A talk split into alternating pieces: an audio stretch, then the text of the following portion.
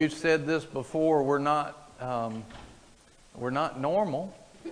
of course, we didn't want normal, so that works out. We wanted, we didn't want the world's normal. We wanted God's normal, and um, we've become convinced that the things of God are so much higher than what has been being experienced on average.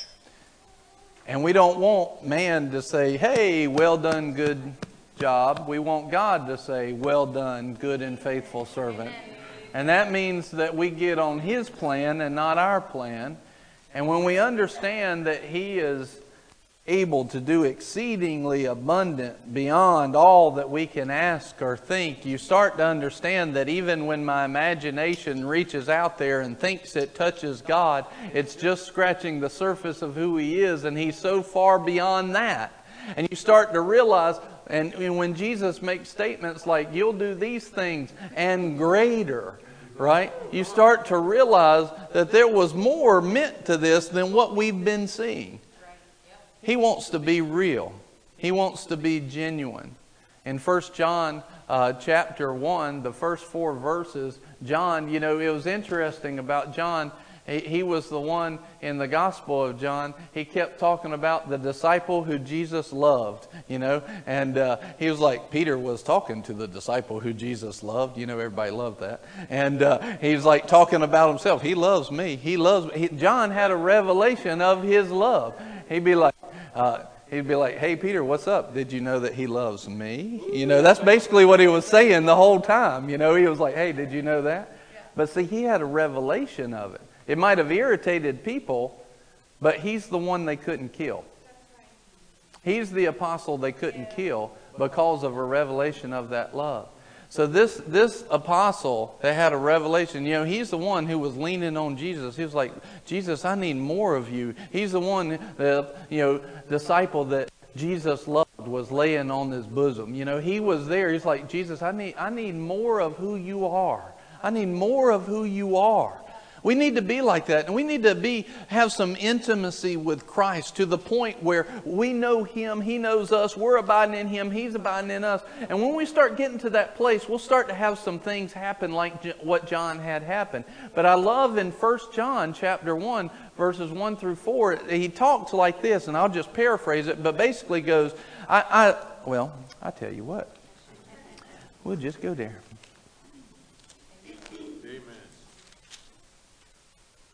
Because I, I put a mark around each one of these. I want you to pay attention to how many times he says this.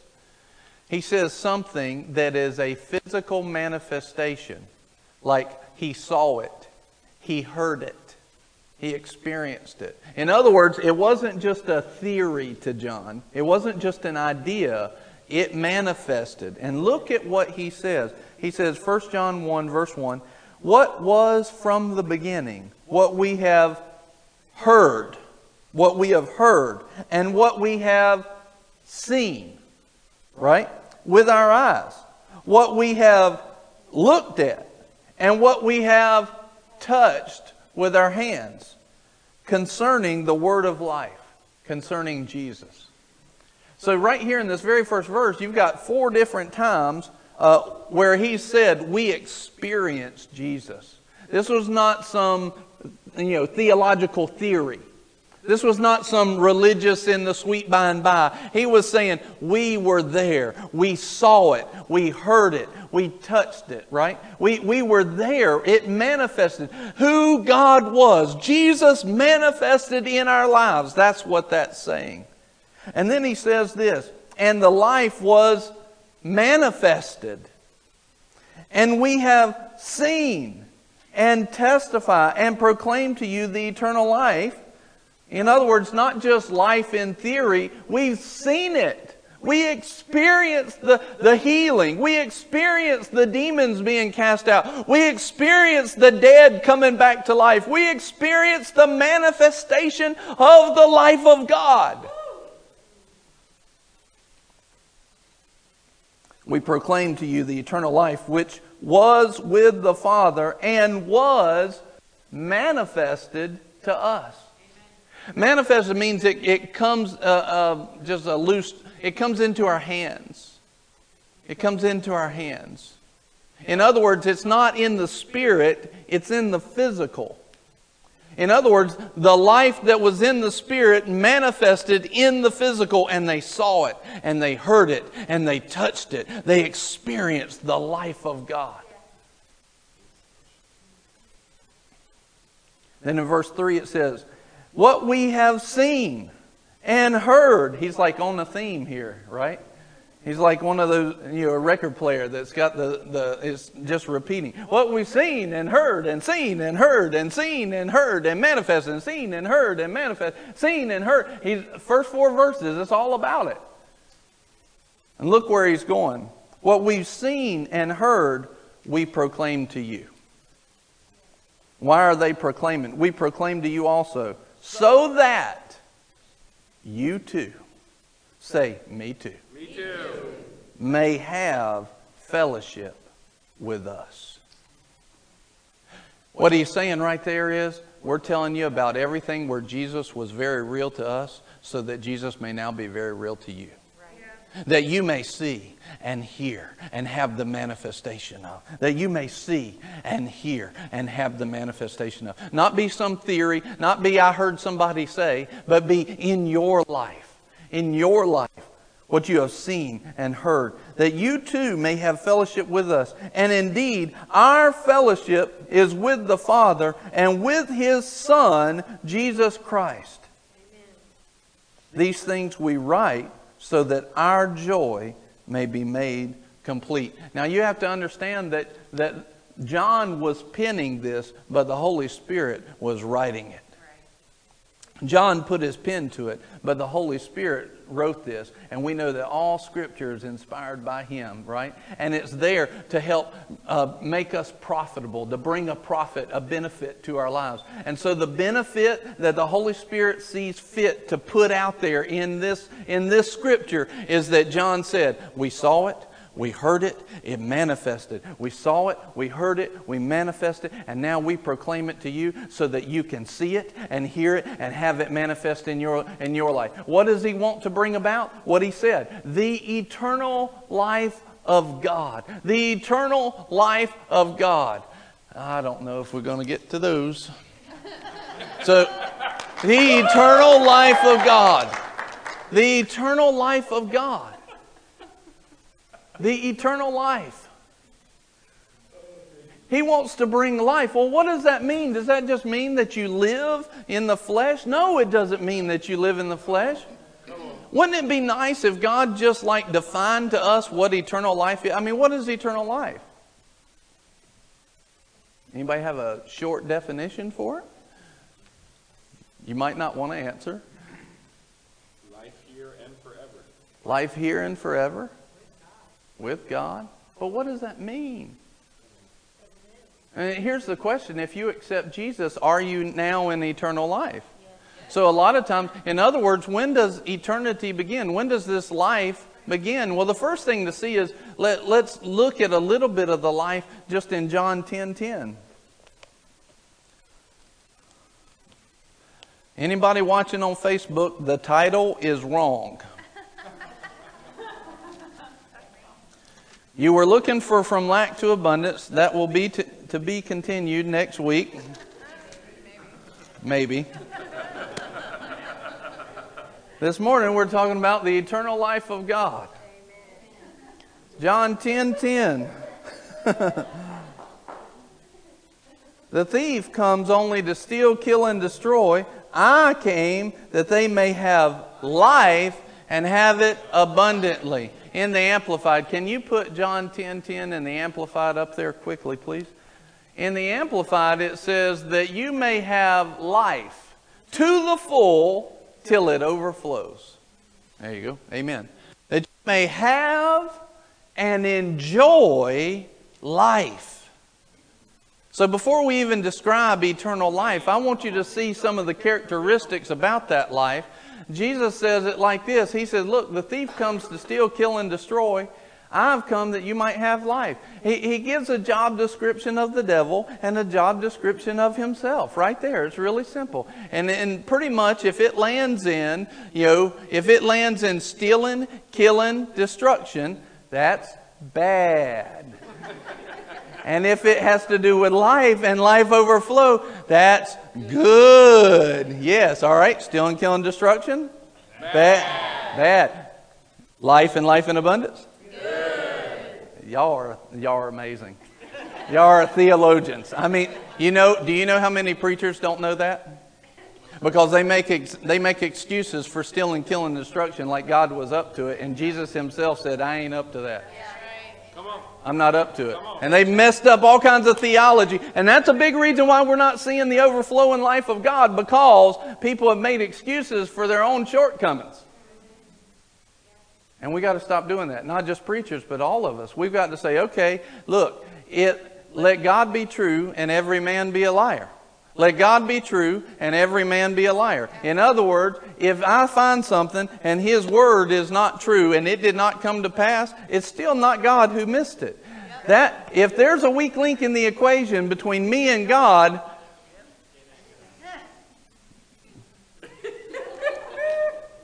it's us, right? It ain't God. It's not God who's missing it. It's not God whose word is not true. It might be us who have not understood Him or His word or how it applies. It might be us who hadn't dug in the word like a good Berean and learned who He is or what to do. You know, we might have not learned yet that abundance is actually of God. It's not, it's not just for the people of the world. He actually wants us to have abundance for every good work, just like His word says. But see, if we can't understand that, then how in the world is he going to get his goodness and his abundance to us? So if, if there's stealing, killing, and destruction going on, that's in the devil's wheelhouse. But if there's life and there's life to the full till it overflows, that's in, that's in Jesus's.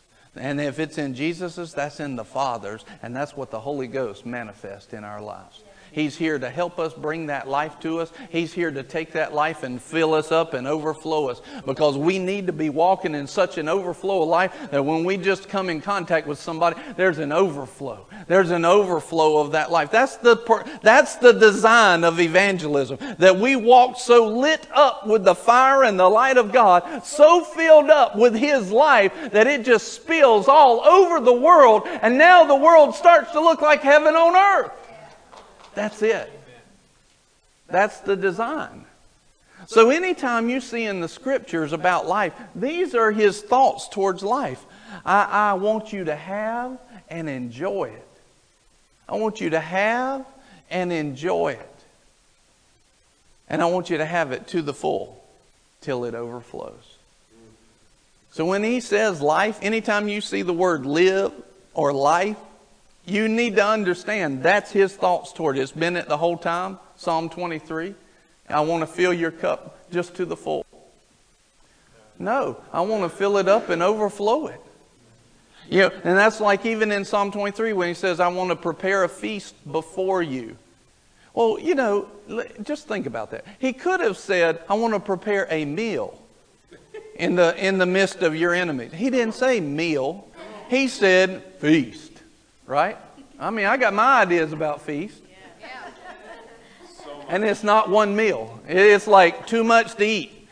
It's like, you know, potluck dinner, everybody brings you on, on steroids. That's what I think about when I hear feast just when he says that. But even if he didn't use the word feast, even if he said, I want to prepare a meal in the presence, you got to understand that a part of that meal is the life of God manifesting that you will see and hear, and it will manifest in your life. And that means he wants to overflow it in your life. He wants to overflow it. This is what he's looking for. He's looking to overflow the life of God. He wants to overflow that life. So that's the first thing that we really need to get in our heads is that he wants that eternal life and he wants it full till it till it overflows in us. Stealing, killing, destroying, devil, bad. Life and life to the full. Jesus, good. Right? Some people, and I'll just say this: some people, and I can I can answer questions about this later, but some people are really con- they're confused between the Old Testament and the New Testament. It's like the Lord looks one way, some people say. He looks one way in the Old Testament, Jesus looks different in the New Testament. Just go to Hebrews 1 3, and it says this about Jesus. It says that Jesus was the exact representation and nature of the Father. In other words, Jesus was the complete picture. You saw a piece of God in the Old Testament, and it was true, but you see the completion in Jesus. It's a complete picture. He wants to bring life. You see, people's idea of the life of God in the Old Testament is when they bring the adulterous woman to him. The adulterous woman, with God of the Old Testament in their thoughts, she's dead. But see, Jesus never did anything but what he saw the Father do. He never said anything but what he heard the Father say. And did that woman walk away alive or dead? She walked away alive and encouraged and strengthened to go and sin no more. And Jesus was the exact representation and nature of the Father. So you see the Father's heart in what happened right there. He said, Look, I don't care where you've come from. It doesn't mean that everything we do makes him happy. It does not. But everything that we do is already covered under what Jesus did. We just need to take what we do, hand it to Him, and let Him clean us, and then empower us to go and live the way that He wants us to live. He's looking to get life to us, not looking to get death to us. If, it, if he was looking to get death to us, Jesus would have never come. That's right. He's not. He's looking to get life to the full till it overflows. You notice in there, in, in the uh, Amplified, it said this But I have come that you might have. That means you need to possess life. You need to possess life. But also to enjoy it. Enjoy it. What does enjoying life look like? If you defined it by the majority of churches on Sunday morning, nobody'd want it. Right. Come on, that's the, that's the truth. That's the truth. That's the truth. Because it's like, mm. you know, it, there's nothing there. There's no overflow. There's no it, it's like, you know, I, I've been laughing about this, but the joy of the Lord is so necessary in our lives, and, and we are like the least joyful people on the earth sometimes. Christians are, and then we wonder why the world doesn't want to come in here by the thousands. You know? Well done, good and faithful servant. Enter into the bitterness of the Lord. No. Well done, good and faithful servant. Enter into the, the silence of God. No, the joy of the Lord. What does it look like? The joy produces a smile on our face. It produces something in us. There's something that's life and life overflowing in us. There's a joy. And, and what that means is I might be in the midst of a storm, but I still have joy because I know who my God is and I know what He's going to do. Look at this over in uh, Romans chapter 15. And we're just kind of looking at some pieces of life. Romans 15 13.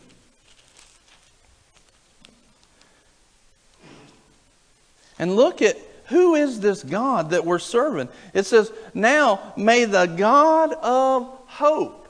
And we've talked about this just real quickly, but hope is not luck. Most of the time, when people use the word hope today, they're like, well, I hope you get to feeling better. And what they mean by that is, well, eh, it could fall one way or the other. I hope it falls your way. And that's what they say. That's what they mean by it. It's luck. It's one way or the other. But that's not what hope in the Bible means. Hope is the joyful, confident expectation. In other words, if I'm in hope, I will have joy produced in me. These will happen every now and then. Enjoy. It's amazing. They will actually produce. They will manifest. Remember what John said. We've seen and heard and manifest the life of God. And the life of God is to enjoy life. So believe it or not, when you actually start stepping into the life of God, one of these is going to happen every now and then. You might even get one of these. you might even get one of those. I know it's shocking. and I know you're not used to it from Sunday morning on 11 to 12 o'clock, but we'll be past 12 in a minute. As soon as we get to 12 and 1, you can laugh, okay? It'll be good. We'll be past that, that religious hour. You can do it anyway, but joy will start to pop out of you. You know what joy is a manifestation of? Hope. Joyful, confident expectation. In other words, oh, that's not going to happen. Oh, yes, it is. Because you're confident about it. You know. You know that you know it's going to happen. I have an expectation of it. It's about to happen. The power, see, when I, when I spoke earlier, you were at the beginnings of something that's amazing this morning. I have an expectation because God has given me a hope towards what He's about to do in this place and in this city and in this region. Yes. He's spoken words about it, and I don't just I don't just think it. It's not just a good idea. I, I know it here. I know it. And I have a hope about it. It makes me smile what He's doing and what He's about to do even more. I have a confidence in it. You can't talk me out of it. I'm, I'm all in. I, am all in. I've jumped in the pool and I'm soaked all over in the hope of God that He's about to do something in this place and in this region. I, you, you're not going to, I'm confident about it. And I have an expectation of it. And now my faith joins with that, and faith lifts up that promise, that hope of God, and that is what now can manifest. As you, you can join with me if you want to. I mean, it's awesome. But it brings about a smile. When I just think about it, I start smiling about it. I start praising God for it. God says this He says, Now may the God of joy, the God of confidence, the God of expectation, that is the God of hope. That's who He is. That's His character and nature. Do you realize when I walk around in bitterness, I'm not walking around in God? Well, I'm, you know, I'm holy. I can't allow myself to be seen as unholy holy, smiling and laughing. That's silliness. And what they're saying is, I can't let God be God in me.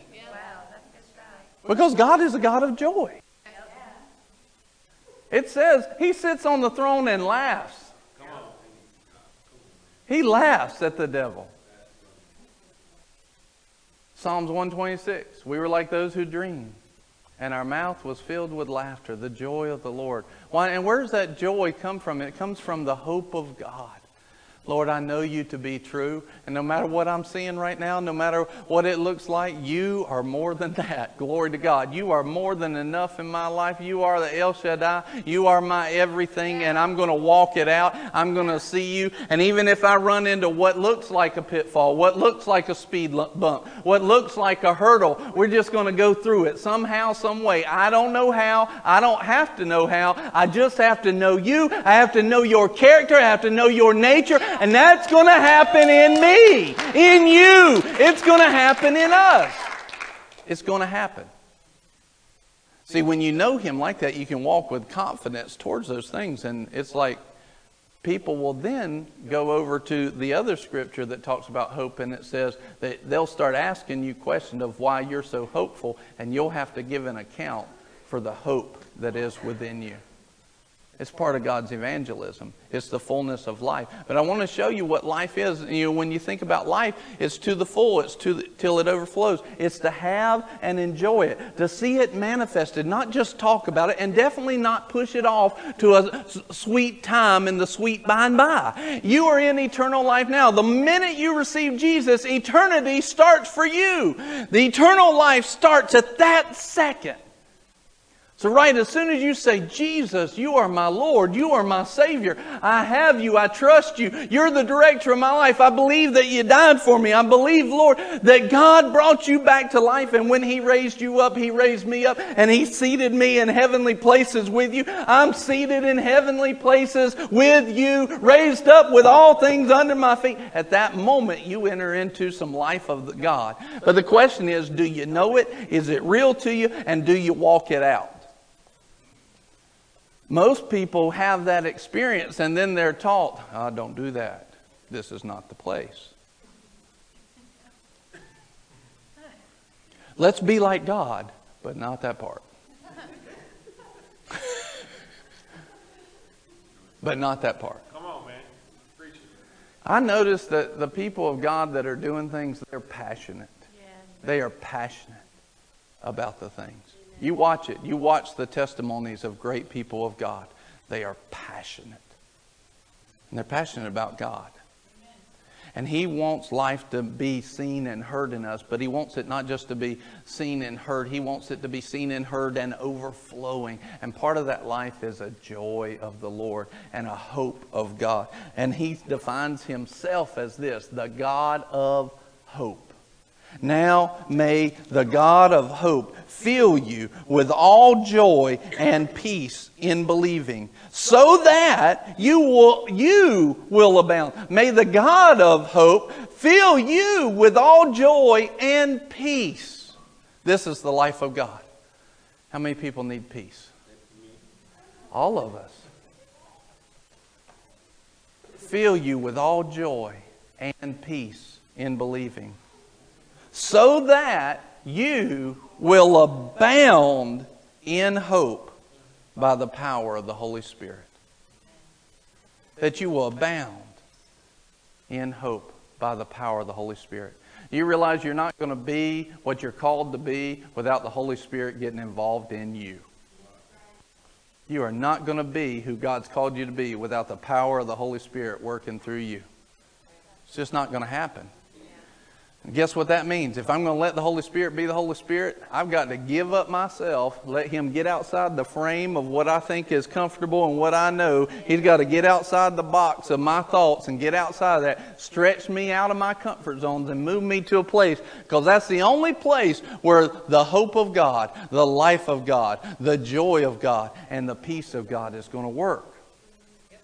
But a lot of times, and this is why you don't have preaching like this a whole lot in but it's starting, I mean, the Lord's opening up some people right now. I mean, He is drawing His body into a place that He's saying, come up higher, come up higher. That's what you're getting. So a lot of times, though, people are like, nope, this is my box. This is what I know. This is my comfort zone. You, you ain't coming in here, God. I, this is what I'm comfortable with. I, I'm all, look, I will, I'm, I'm standing up in worship now.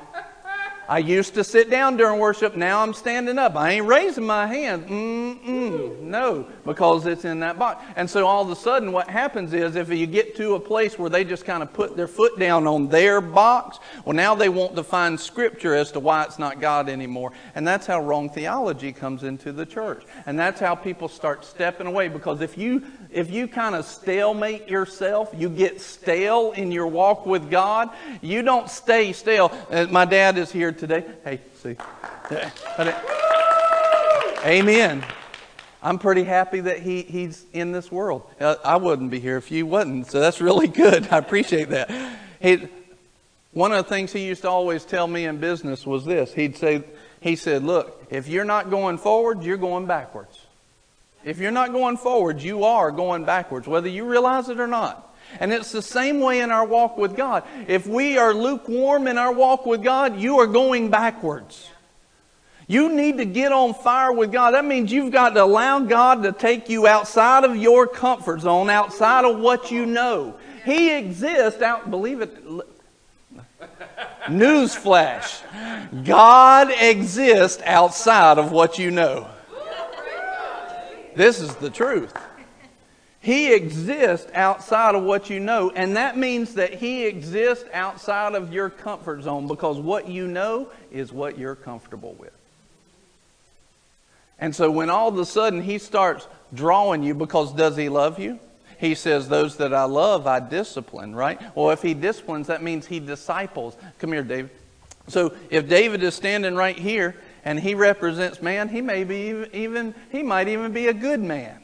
Amen. I'm so glad. He might be a good Christian. To the world, he might be a superior Christian, right? But I can promise you this even if he's the best Christian on this earth and God is over here, because he ain't God yet, God's going to start to put a draw on his heart and start to pull him to himself. Hold.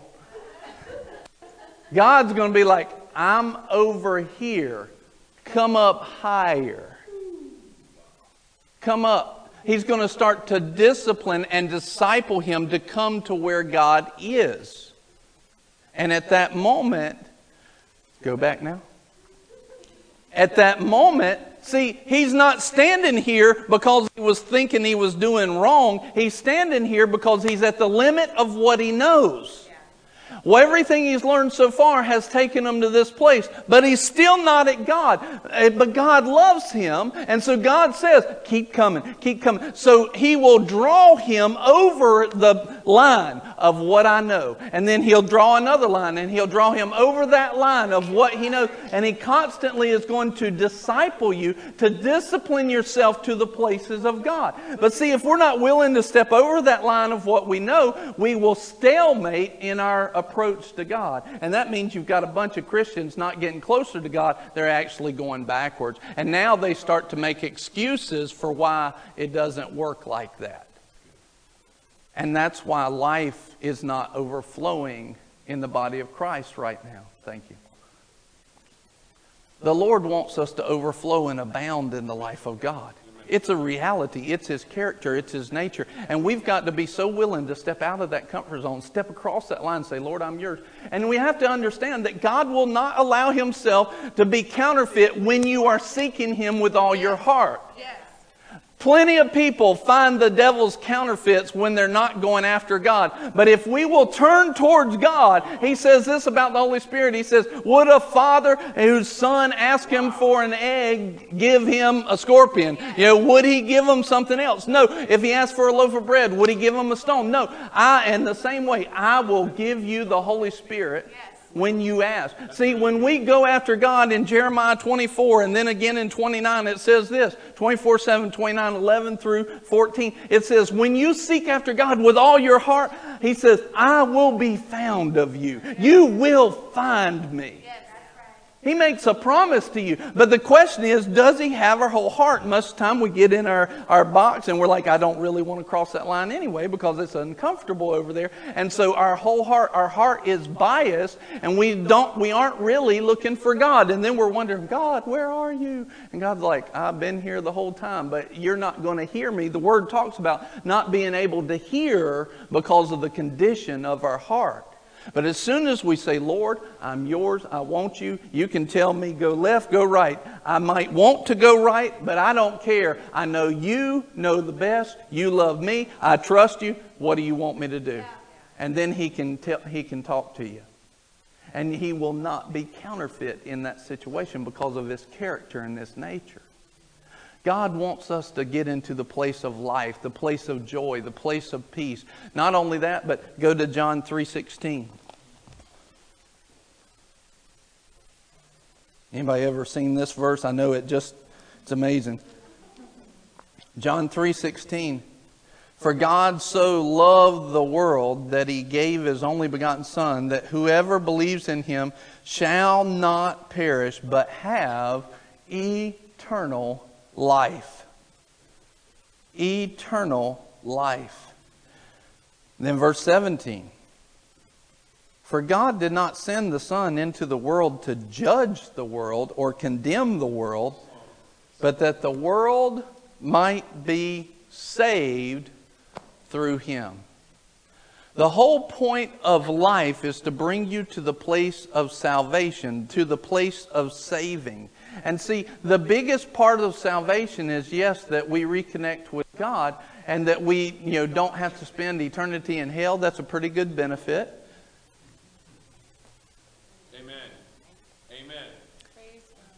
But you have to understand that it's not just to save you from hell and it's not just to put you in heaven, it's to get his nature on you. Yeah. Life is getting his nature on you, which is why he said, Pray this way Our Father which art in heaven, hallowed be thy name. Your kingdom come, your will be done on earth the way that it is in heaven. In other words, heaven is the place where your nature is manifest. Now let your nature be made manifest on the earth. He says, I am a Savior. My job as a Savior is to save you. What? This is, the, this is it. What do you need saving from? And after you're born again and you're reconnected with God and you're saved from sin and death and hell and the grave and you're connected to the Father and you're going to be with Him for eternity, His saving nature doesn't stop at that moment. His nature is still to save you. And at that moment, He says, What do you need saving from? Well, I could really use some help in my finances. Done. Beloved, above all things, I wish that you prosper and be in health, even as your soul prospers. It is the Lord God that gives you the power to get wealth, to confirm His covenant. He, he makes you rich. The blessing of the Lord maketh rich, and He adds no sorrow to it. Well, I could really could use some health in my body. Done. Beloved, above all things, I wish that you prosper and be in health, even as your soul prospers. Uh, by his stripes we were healed. He sent his word and healed them. Every sickness and disease is under this curse. In Galatians 3.13, we are redeemed from the curse of the law. We have no part with the curse anymore. Healing, done. On that cross, he bore our sins and our sicknesses. Well, I need, I need some protection. Awesome. Psalm 91. He says, he says, look, you will have no evil befall you. Nothing will come near your dwelling.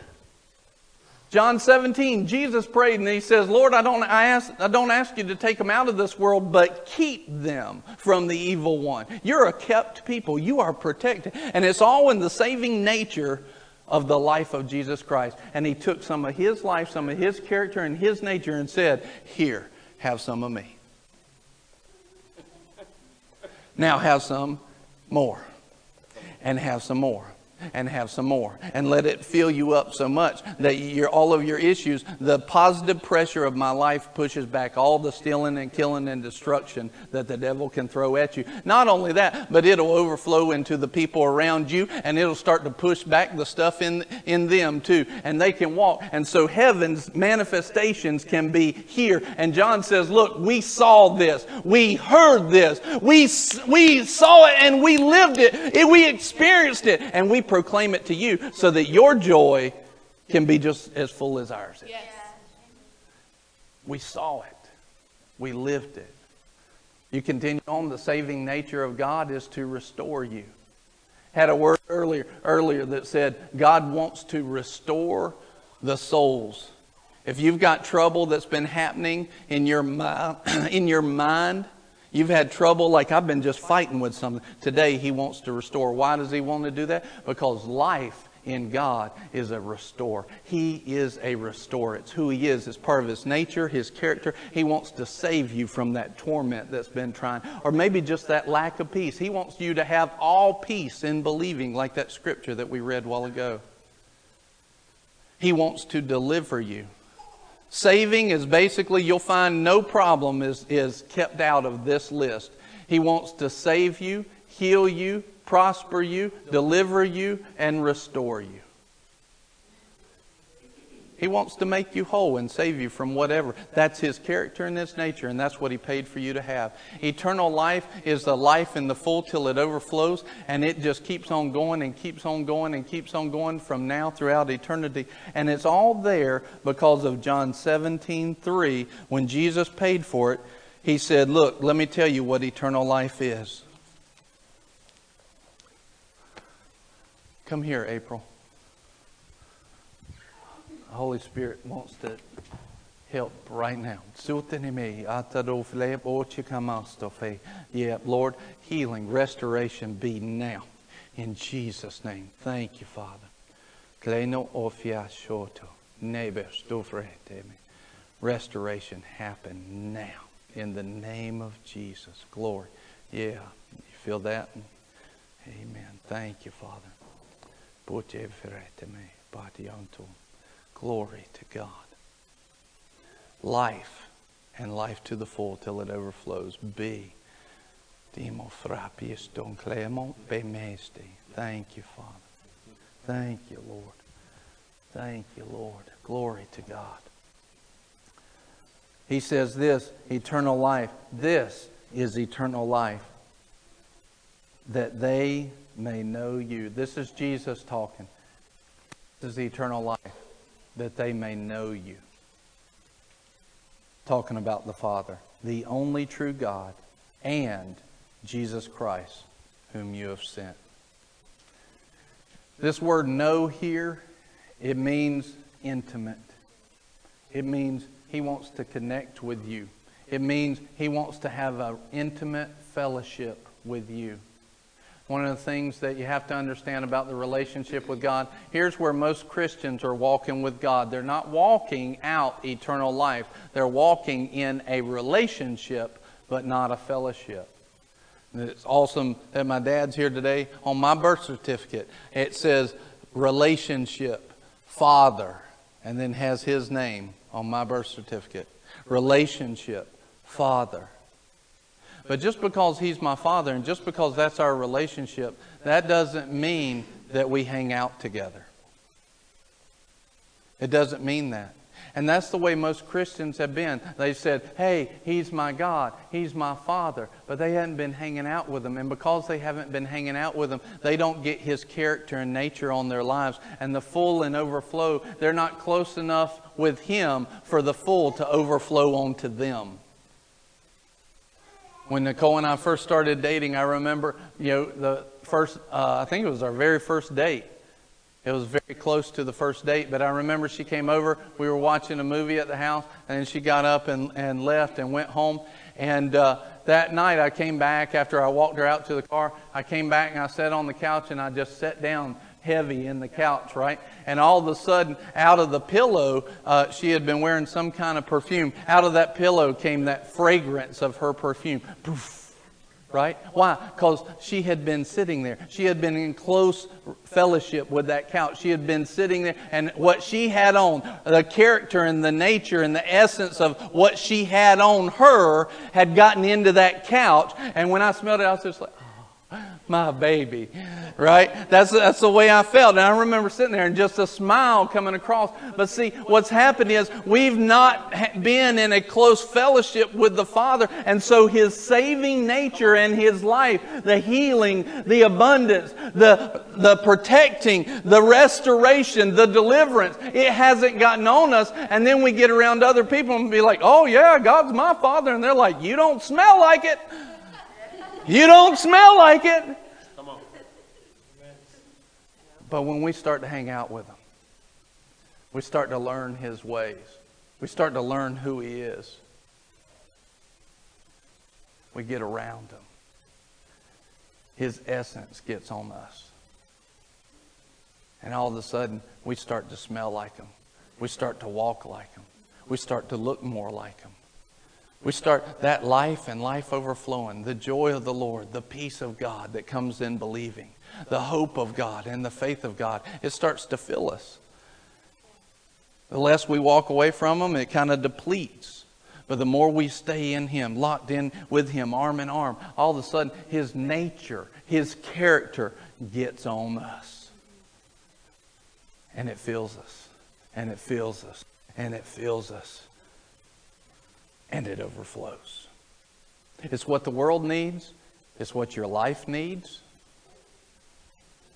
it's what your family needs, it's what your kids need. It's what your, it's what your business needs. A lot of times there's not a prosperity in our businesses and in our work because it's not, there's not a prosperity on us. We've not been hanging out enough with Him to allow His overflowing nature into our business, into our healing. We're designed to have fellowship with the Father. Jesus gave the example of it. He said, He's in me and I'm in Him, and you need to abide in me. And if you abide in me, you abide in Him. He says, You need to follow this example. We're designed to fellowship. He, God said, I want to make people in my image so that they can come and go in the presence of God. And there's a scripture that talks about where Jesus is stepping into and out of the bosom of God. He goes into and out of the bosom of God. It's like he goes in and he just stays charged up all the time. And that's what we do with God, except He's given us the ability by His Holy Spirit where we don't really have to come out. We can just walk with the Holy Spirit. We just follow the presence of God and we stay in Him. And all of a sudden, His nature gets on us, His glory gets on us, the Holy Spirit and the power gets on us. And now we are carriers of it. We were designed to carry His nature. That's why He made us in His likeness and His image, so that we could carry that nature of God and be who the world wanted us to be. Be who God created the world to receive us as. The Word says in Romans 8, it says that this world is longing, it's groaning for the manifestations of the children of God. John said, We've seen, we've heard, we've proclaimed. It's been manifested to us. And I'm telling you this so that you can experience the same. Amen. That you can experience the manifestation. So that you can walk in the presence and the, the glory of God. So that you can walk in it like we did. So that our fellowship will be the same. And that your, our joy then will be full. One of the happiest joys of my life as a pastor is starting to see this stuff get off in other people and they start to grab a hold of it and make it theirs. And they start to say, I want that. I want it. And right now, if you want that, and whatever it is you might be facing, you want that, come up here. If you're saying, I want to walk in the presence of God, I want to walk in His glory, I need some saving right now. I need saving in my finances. I need saving in my body. I need, I need restoration. I need deliverance. I need whatever. I, I, need the character and nature of God to manifest. I want to see and hear like John did. I want to see and hear. I don't want to just talk about it all my life. I don't want to get up there and, and, and God basically say, Oh, that was a really good yard you kept. Way to worship it. But it wasn't well done to me. Just coming in this morning, there was people out in their yard, eight o'clock, worshiping their yard. I mean, it was clean. It looked awesome. But where's our fellowship? Where's our fellowship? Where's life and life overflowing? This is something you want to know about the life of God. This is something the Lord just spoke to me this week. He says, If you continue in my word, then you will know the truth, and the truth will set you free. A lot of people will just say this they'll say that the truth will set you free, but that's not what it says. The truth will set you free is the end of a point. The beginning of the point is you continue in my word. In other words, you do what you're called to do. You do it. You become a doer of the word and not just a hearer. And the Lord says this if you want to define life, you can define it by His truth. And He says this if you continue in my word, then you will know the truth, and the truth will set you free. You want to figure out the difference between what is truth and what is fact, what is of God and what isn't. We've often said it like this a doctor's report, good or bad, may be a fact. But the truth is, you're healed and you're made whole by the stripes of Jesus. That's the truth. You want to define, you want to define, let's do this. Let's just make two rows. Let's make two rows. Make it easy on everybody. Just kind of, that was awesome. everybody was so humble. They're like, I'll be on the back row. That was great. That was good. Just make two rows. Somebody help. There you go. All right, let's pull that on the inside. There you go. He says, If you continue in my truth, then you will know the truth, and the truth will make you free. If you want to know the definition of life, and you want to know the definition of truth, it's this the truth will make you free.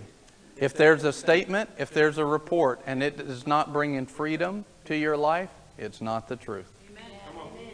So all of a sudden you can look at it. Well, God sometimes heals. That, there's no freedom in that. That's not true. See how easy it is once you see, you just trust the nature of God.